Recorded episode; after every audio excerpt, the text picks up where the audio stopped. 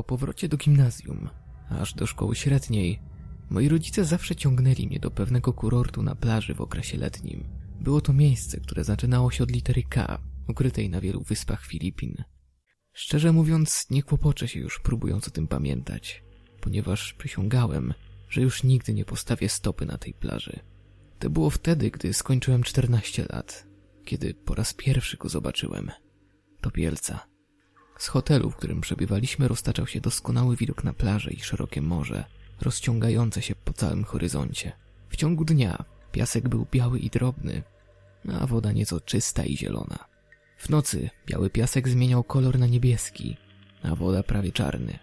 Ale podczas tego szczególnego pobytu księżyc świecił jasno nad wodą, przez co błyszczał jak nocne niebo.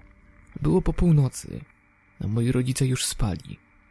Ja tylko udawałem, a właściwie bawiłem się z moim nowym Gameboyem pod prześcieradłem. Postanowiłem zrobić sobie przerwę od walk trenerów w Pokemonach. Podszedłem do okna i przez chwilę wpatrywałem się w księżyc. I on tam był. Sylwetka człowieka chlapiącego pośrodku morza. Ręce podniesione, machające, głowa trzęsąca się w górę i w dół, z ciemnych wód. Ledwo mogłem zobaczyć jego twarz, lecz bez żadnych wyraźniejszych rysów niż kształt twarzy. Ale instynktownie wiedziałem, że potrzebuję pomocy. Ten człowiek tonie! Krzyczałem, budząc rodziców. Wstali i nic nie widzieli. Tonący mężczyzna zniknął. Prawdopodobnie teraz opadł. Spanikowałem. Zeszli na dół i zaalarmowali pracownika. Kierownik hotelu wezwał miejscowych nurków, a nawet pobliskich rybaków, aby opowiedzieli im o sytuacji. To, co wydawało mi się dziwne, to to, że moi rodzice i ja byliśmy jedynymi osobami, które wpadły w panikę.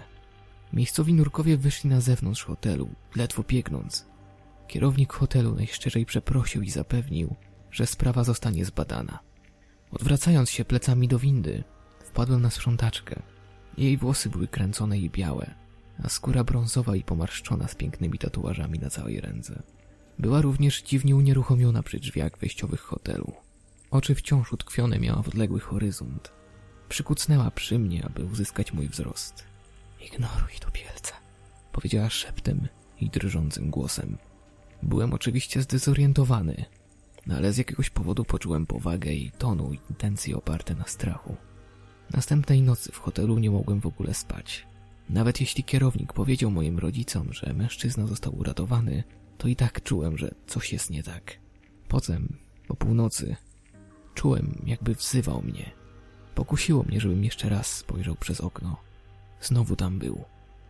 Mężczyzna, tonący, choć trochę bliżej brzegu niż tamtej nocy. Byłem zdezorientowany i jednocześnie przestraszony. Chlapał, wyglądał jakby trzymał się swojego drogocennego życia. I wtedy zatrzymał się jak manekin. Zamarł w miejscu. Nie wiem dlaczego, ale dreszcze zeszły mi po kręgosłupie. Oderwałem się od okna z zimnym potem. Nie miałem pojęcia, co się dzieje, ale po prostu schowałem się w kocyk i miałem nadzieję, że zniknie. Ostatniej nocy naszego pobytu moi rodzice postanowili zabrać kilka rzeczy do naszego samochodu zaparkowanego przed hotelem. Pomogłem ojcu zabrać kilka torebek i udać się na zewnątrz. Gdzieś zimna morska bryza powitała nas entuzjastycznie. Poszedłem w kierunku samochodu, ale zatrzymałem się, gdy znów przykuł moją uwagę. To pielec. Ale tym razem był znacznie bliżej brzegu. Tato, to on! Mój tata opuścił torby, które niósł, gdy zobaczył tonącego mężczyznę. Zaczekaj tu.